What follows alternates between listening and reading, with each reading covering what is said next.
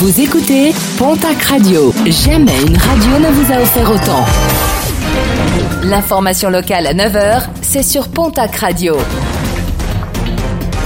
Bonjour Jean-Marc Courage Sénac. Très belle matinée. Un drame à Jetmo dans les Landes où un couple de retraités a été retrouvé mort dans sa maison. Une femme de 73 ans et son mari de 65 ans.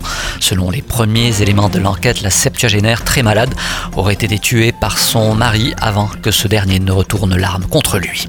Vers la fin de l'affaire des notes de frais à la mairie d'Oloron, une affaire qui sera finalement jugée à Pau les 8 et 9 novembre prochains. Quatre personnes seront jugées, l'ancien maire d'Oloron ainsi qu'une ancienne secrétaire de cabinet poursuivi pour détournement de fonds publics et usage de faux. Également à la barre, deux entrepreneurs. L'un est poursuivi pour complicité d'usage de faux, l'autre pour recel. L'assouplissement des mesures sanitaires n'est pas un feu vert au grand n'importe quoi. C'est ce qu'ont voulu rappeler hier les autorités qui rappellent que les contrôles vont se poursuivre, notamment en ce qui concerne le respect du couvre-feu. Plus localement, les autorités ont tenu à rappeler qu'un test PCR était toujours exigé au retour d'Espagne dans les Pyrénées-Atlantiques, pas moins de 2000 PV pour défaut de test ont déjà été dressés.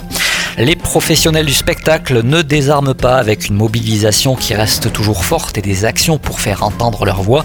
Nous vous avons présenté euh, vendredi dernier l'initiative d'un artiste qui, avec plusieurs de ses collègues, a repris la chanson de Bourville, La tendresse, avec des paroles adaptées à la situation des salariés du spectacle. Une adaptation appelée La détresse et dont le clip vient de sortir. Signé du collectif Les Non Essentiels, il est visible sur YouTube. Sport, basket, nouvelle journée de Jeep Elite ce mardi après la défaite au Mans. L'élan Béarnais reçoit ce soir le troisième du championnat, l'équipe de Dijon.